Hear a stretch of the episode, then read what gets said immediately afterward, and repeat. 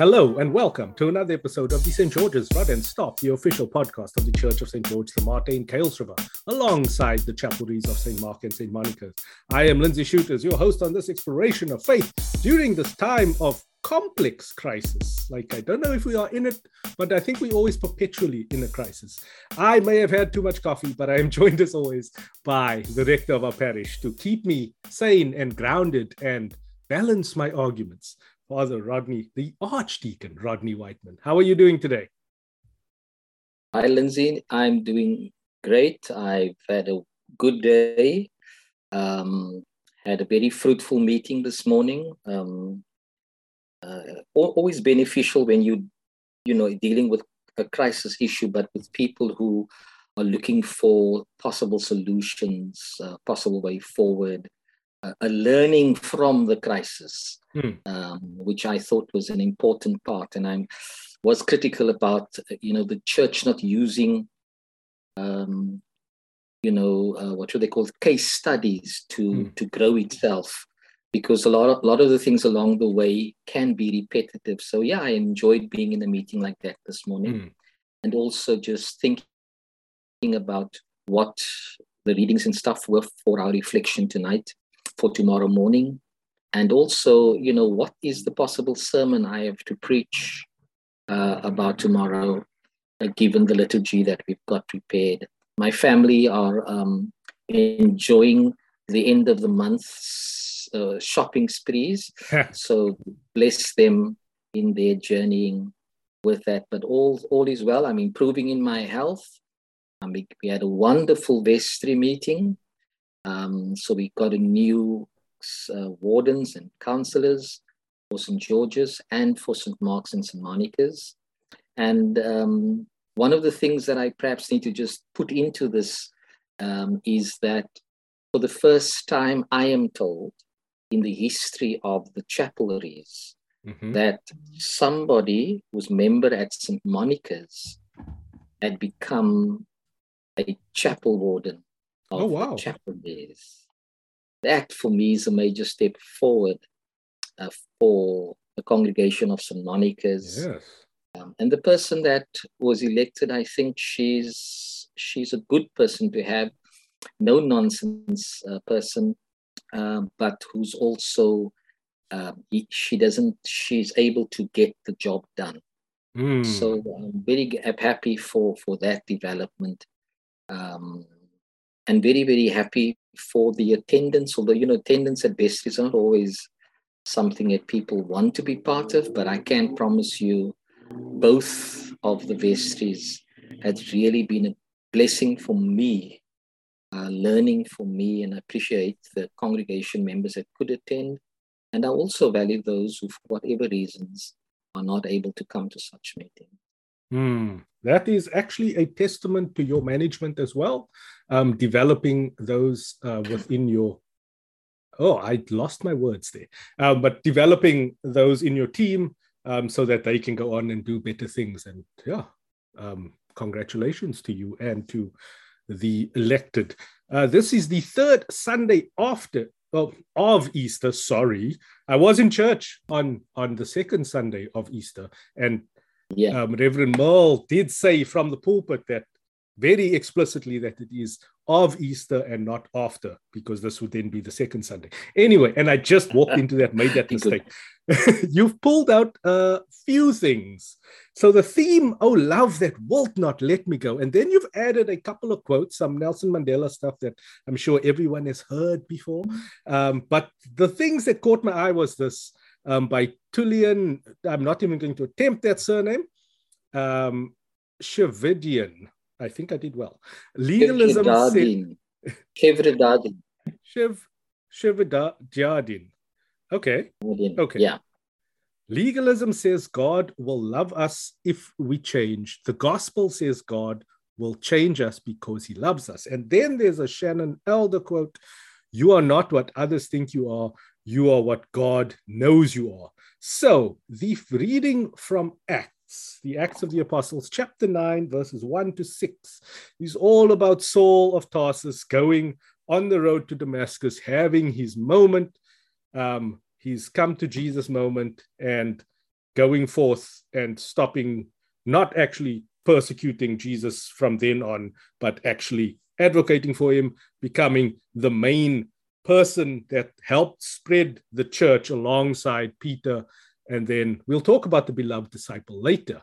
Um, my question to you, Archdeacon Rodney Whiteman, on your journey into priesthood, which started quite early by, by your own admission, have you ever had a moment where you questioned your identity as a person? Like where you wanted to be more person than priest, or the other way around? Thank you for the for the question and um, welcome to all those who are listening and participating in this. One of the things that I spoke about today, just in casual conversation mm. with um, somebody who was at the meeting, was I had asked the question of senior priests, some retired. Um, we are we. I, um, I went through the process of personal discernment, then discernment by the church, and then election, and then sent to seminary, and mm. then trained for four years after that in post ordination training and uh, being an assistant priest before I became a rector. And so, uh, yes, I do think about that question very often. I think that we as people question our identities every day. Mm. The question, who am I and what am I doing, often is the question that comes away as we are engaged, as we engage with the world and as the world engage us through experiences and through readings and, and hearings. So today I said to this person, I often wondered just how in our training were we molded to be a particular type of priest mm. whilst we are a particular type of personality and so when my personality embraces my priestliness, are they sort of gelled together? Or is there a way in which my priestly formation uh, changed my personality? Hmm.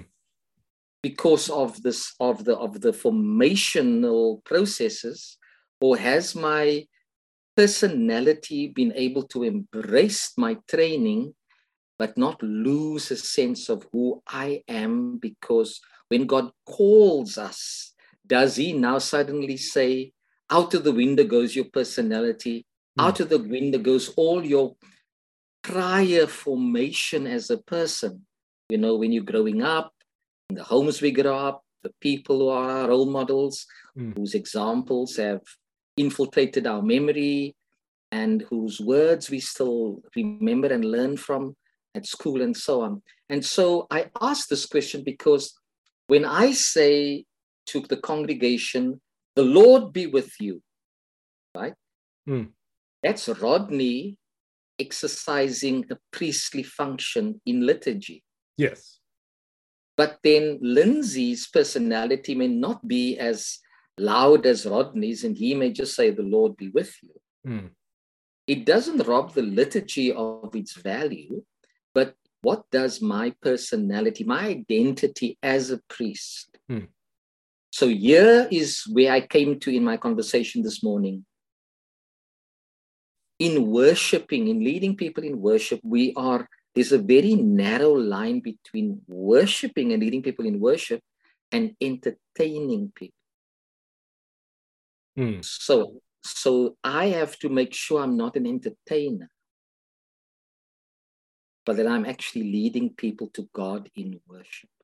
Mm. And I often find myself just making sure that who I am doesn't project my priestly function into entertainment, but into when I preach being prophetic, mm and when and and and, and when i lead the worship being being aware that the spirit of god helps us to do that and not on my own so my my identity is God's gift, and that is who I am, and that's how I lead. But it mustn't be the thing that entertains people. It yeah. must be that which leads people in worship. When I came to this parish, for example, I did what I did. People came to the door and I hugged them. Mm. Now, is that the priest in me that cares for this person, pastor? Is that the function of the priest to ensure people are comforted, affirmed? Um, is that also who I am as a person? Mm. Mm. So, yes, I question my identity ongoingly. And I do that because I take very seriously what text we read uh, going into Lent, Jesus' temptation in the wilderness. Mm. We had, we had just read about his baptism, where he was affirmed as the Son, the beloved Son, with whom God is well pleased. Listen to him. And then we go into the desert and he's and he's asked the question, if you are. So in other words, you God has said this over you, but who do you say you are? Mm. You know what? And and so we have the if thing coming up in those three temptations of Jesus, and I realize uh, just how that question continues to live with us. Yeah. Who am I really, and why do I do what I do, and why do I do it in the way that I do? Mm. And does formation and training change who I am, or develop who I am and use it to hmm. to the extent of God's glory. Yeah, I, I I make money by putting words in other people's mouths. So I, I draft a lot of statements, write press releases on, on behalf of people. And it's always a I I have a very strong writing voice. Like people can pick out my writing in a lineup of like the same stuff. Um, and and I'm I'm very aware of that and I, I've in my personal career, I've made it a hallmark. Um, but then working professionally on the other side of the, the divide, where you now writing for other people, I have to be very conscious of telling what needs to be told and trying to speak it from somebody else's in someone else's voice which is it's it's a it's an interesting challenge, especially when you're doing like a couple of them at the same time for like different companies. Um, but yeah, like I I I fold my career, my profession, my training into my personality because as a journalist you can never really switch off like everything is being analyzed every word you speak is being edited on the fly um, like right now, like it's kind of the the thought is forming, and then the words are being processed before it comes out of my mouth, so I don't say anything untoward, and I don't let my own um, personal habits. Um, I I swear like a sailor. it's it's actually okay. phenomenal that my children uh, don't don't curse as much because I do not censor myself around them. Uh, but yeah, I, I, I get what you're saying. Like, where where do you end and where does your training and all of? But I, I believe that those things have a deep effect on you, which is why I kind of framed that question uh, to start of this discussion about uh, Paul of Tarsus, because he was trained as a in the Sanhedrin. Um, he was very much aware of what and who Jesus was, but from a very particular perspective. And then to have that immediate 180 on the road to Damascus. And then how does that play out in the ministry? Like I was going to go down the whole route of the historicalness of Paul and like how all the epistles are actually written by other people and it I, I, would have made it a discussion about that but then i was reflecting on it and it's more a discussion about how have you been explained or have you discovered how does his training impact the ministry that that he started? Yeah um uh, very very interesting. One of the points in just reading up some stuff about paul was that it would seem as his any historical documents do not class him as an aristocrat. Yes. Which does mean that his identity was not caught up with wealth, but his identity was caught up as a worker, Hmm. um, somebody who, whose hands um, uh, felt tools and who crafted what he had to do in the professional way that his craft had taught him. Hmm. And apparently, he hasn't. he- That didn't leave him. So it was. He, he was a tent maker, which is very much symbol symbolism of of something who's building, isn't it? Hmm. Um, and the apostle was once sent to build the church. Um, uh, the tent is a, there's a, some symbolism of the tent in the Old Testament as well. So so uh, whether that was purposely and God called him purposely because he was a tent maker, I I wouldn't I wouldn't know.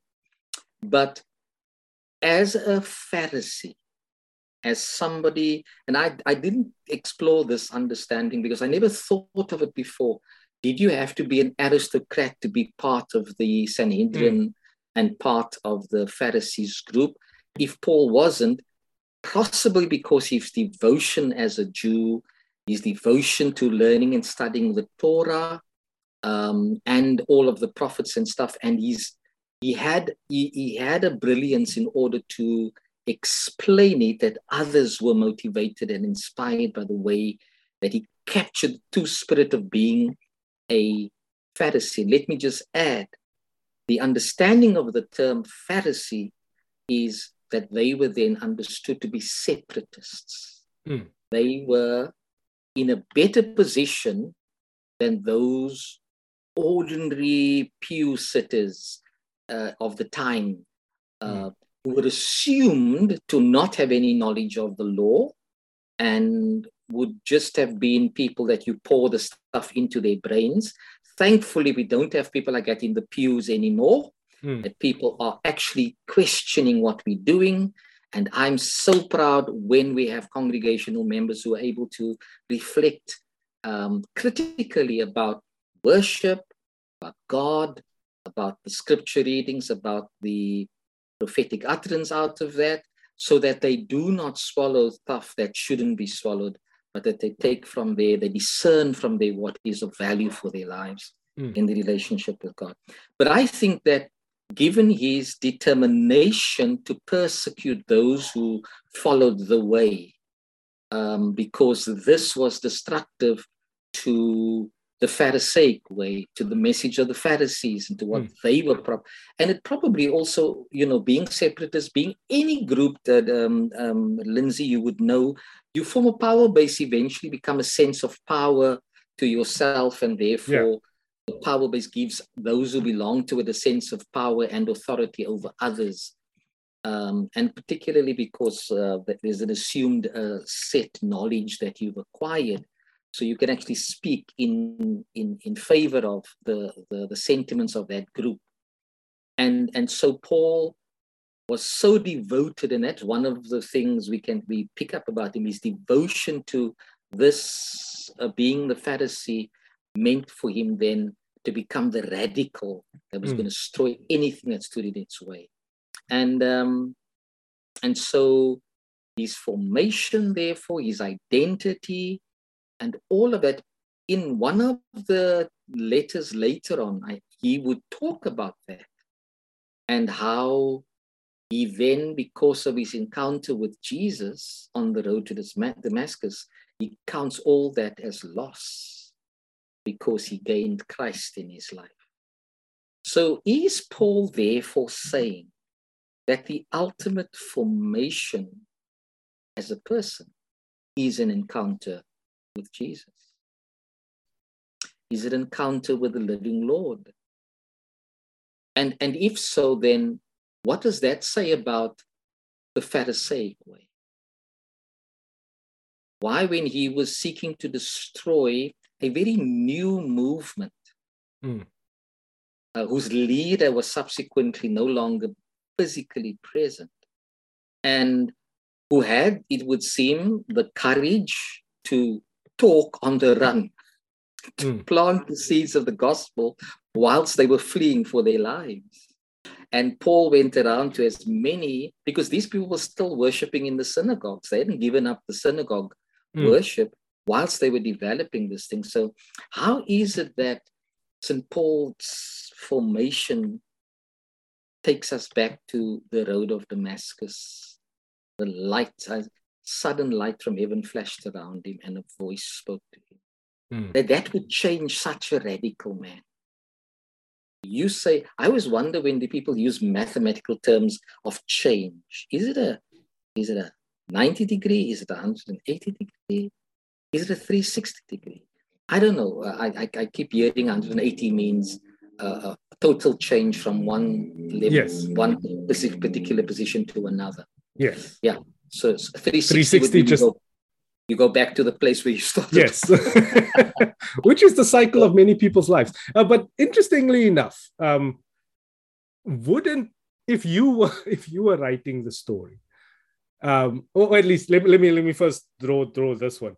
It's it's all isn't it always the the worst who then or at least considered what society considers what what what you get taught in the church to consider the worst you know the gangsters and the drug dealers and the murderers. And then they have a bekeerment and then suddenly they are like the biggest advocates and like they, they extremists but to the far other extreme it's, it's, always like that isn't it I think I think there, there is that, that um, in terms of the public eye, but there's a lot more whose change would be radical in the immediate circles. Mm. Um, I know of somebody that I was called in to as a priest because of he, he the alcohol was getting to him, mm. Affecting his home life and affecting his work, and his wife had the last straw. I went into him, into talking to him, and um, he's a very gentle and, and lovable person. Mm. But we didn't see the effects of what alcohol had done in the home and in the works. We only heard the narrative from his wife and children.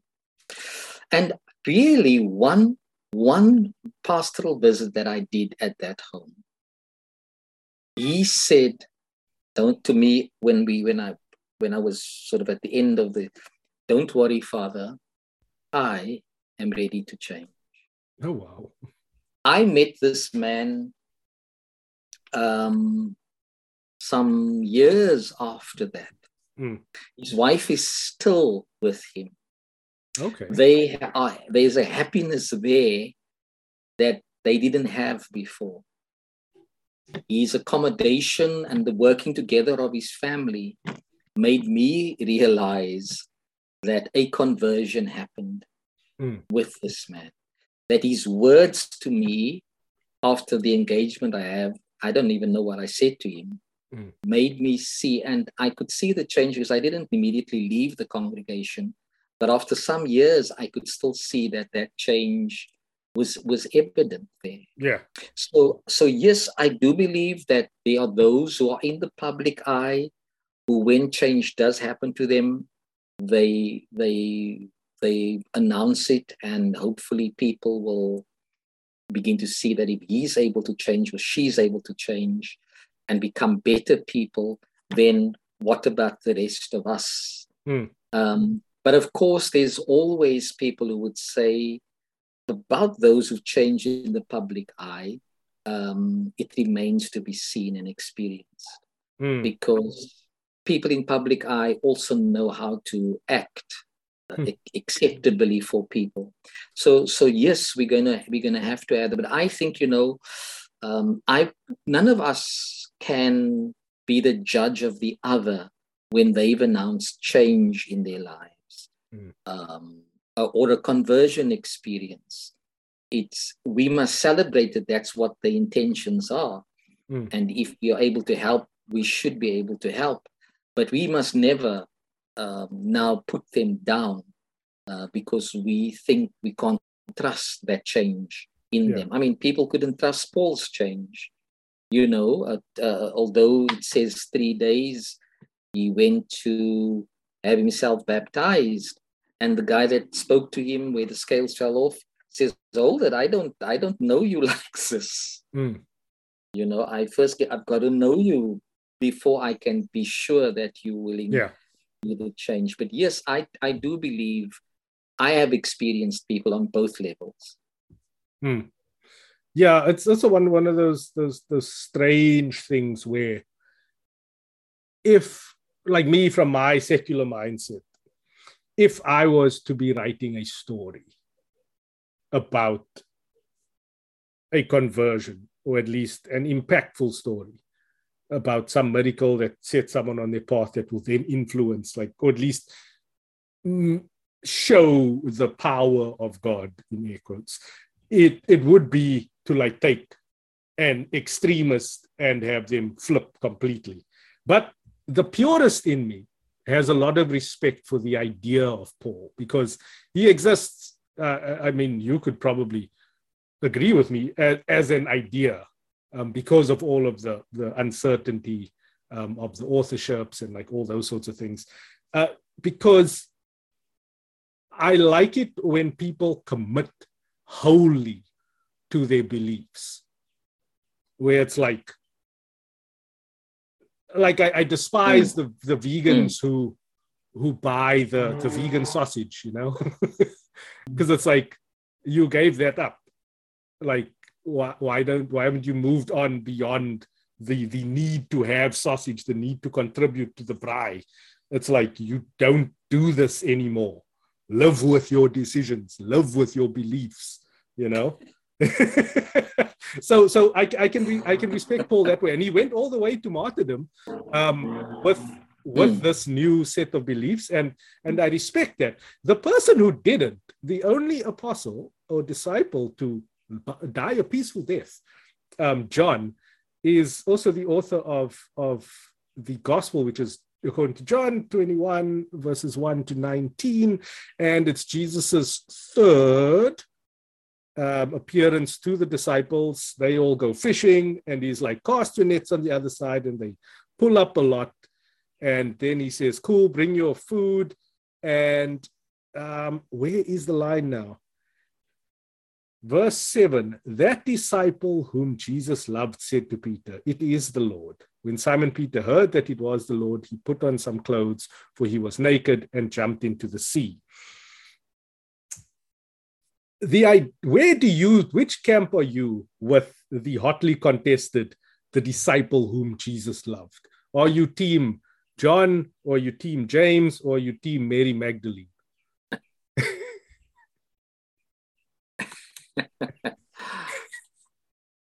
Let me point out that when you when you when you take sides it could be very very problematic because either side may have something of value uh, to help us. And that's maybe why we have to read everyone. Mm. and, and either side also may have things we perhaps do not want to, to value. Yeah. I want to point out, though, that John could point out Jesus to Peter. John had his eye on Jesus. And um, I think for me, that's the first thing He's, he had a focus on Jesus. Would that mean that he had a he had a closer reflection, a deeper reflection on who Jesus is and what Jesus means to our lives. And so he would notice Jesus because he may have had a deeper um, reflective mind and insight to, to Jesus. So that's the first thing I want to point out. I think the, the, the second thing is that I want to point out, and I we we had this the other day in the meeting um, where we were listening to this whole thing about you know loving God. Um, uh, um, Jesus said one of the one of the passages of God of, of John um, that the world may know that I love the Father. Mm. So I often I then said to the person I was talking to, isn't it interesting that we often talk about I confess my faith, I believe in God, but is believing in God also inclusive of how I love the Lord? Hmm. Is my expression of my faith and my trust in him, like we did at baptism with our children, do you believe in God the Father, God the Son, God the Holy Spirit? Is it also tantamount to, yes, I'm also saying I love the Lord. Hmm. And so I want to, to serve him. And of course, I must learn how to love and I've got to learn how to serve. Of course, hmm. I tend to fall short of all of that uh, far, far more. So did Jesus only speak to Peter when he was asking these questions? Or was the narrative saying to us that question is pointed to all of us on a personal note? We have to hear that question being asked to our hearts. And why would Jesus ask, Do you love me more than mm. this? Why is, let me put it like this why does God seek our love? um, why does God want to know whether my heart has got love for Him? On why why is love so crucial? Um, because it has implications for how we treat other people. It brings us back to the summary of the law. Love the Lord your God with all your heart, with your mind, with your soul, with all your strength, and your neighbor as you love yourself. And if we if we truly say we love God, the implications for our for, for others, which includes creation, will be will be evident because the love source that we are going to will help us on, on, on, on the other side. Very difficult when we claim love for creation and for for others, but we just perhaps do not see the necessity of looking at the creator who made this all possible. So I think that there's a real mis- mystery of challenge there for me, uh, uh, and that love is relational, but love is also a personal expression, um, not just with words. You know, in Peter's struggle to say, but Lord, why must I say it the third time? You know, um, you know, just this whole thing about loving is a, a very difficult thing to say. In this discovery of expression of love, is there a necessity to to the expression of love, the outward verbal expression of love? For those who can't verbalize stuff, is there another way to say, I love you? What gesture would go with that? But what's the implications of saying, I love mm. you? I love God. What's the outcomes base of that? Um, what's the implications for for the for for for my life when I make that admission? So whose school and whose team am I on? Yeah. I suppose um, the team that is challenged to think about whether their faith is also about loving, whether their trust is about loving, and about learning how to let that question um, penetrate us, engage us on the inside, and for us then to be able to say, in expression, both verbally and in action, how we carry that out. That's why we worship. So, worshiping God um, uh, corporately is an act of love, or should yeah. be an act of love, in yeah. my view.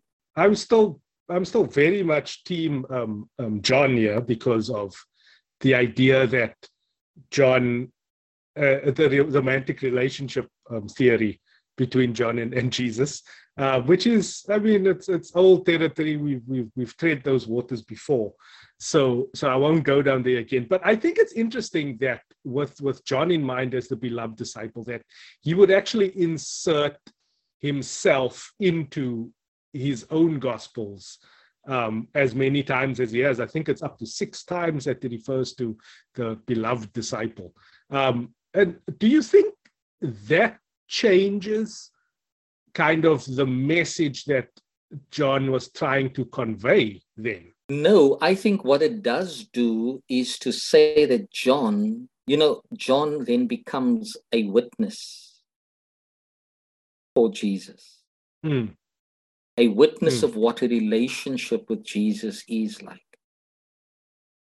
Um, you know, um, I, I've learned, I don't know whether that practice is still right, but I've learned that when you lead a, a group and you are wanting the group to explore a particular, let's say, a case study or to make an admission about something, then you don't ask who will start, but as the leader, you take responsibility to put your things on the table for. In other words, you become vulnerable and so I think that John was writing also from a personal perspective of witness. Um, he's not writing just about Jesus and the things about Jesus and those who were attracted to Jesus and those who were not attracted to Jesus, but he's also saying, This is who I am in relation to Jesus. Hmm. Hmm. And I think I think that point is, is, is a good one to, to close on today because that, that kind of brings it to full circle where um, there are pitfalls in combining your identity with your career. Like I learned the hard way as as a practicing paid journalist um, that at some stage you have to leave the office. You know, you can't be on all the time um, where here you have a Paul who completely is said yes. to have changed his identity and then goes on to be a cornerstone of, of, of the modern Christian church um, yeah. through the epistles and spreading the word and all that sort of thing. And then you have a John who kind of doesn't draw the line between personal experience and the apostolic uh, experience. Um, and he folds kind of all of that in, into the same narrative. Um, and yeah, I, I, I think that's a, a great way to leave it. Like I know that there's a lot of listeners out there who are a little bit disappointed that we didn't have a full on argument about something, and, and I apologize to you. Um, but thank you very much for listening anyway. Uh, thank you, Father, for, for another enlightening conversation.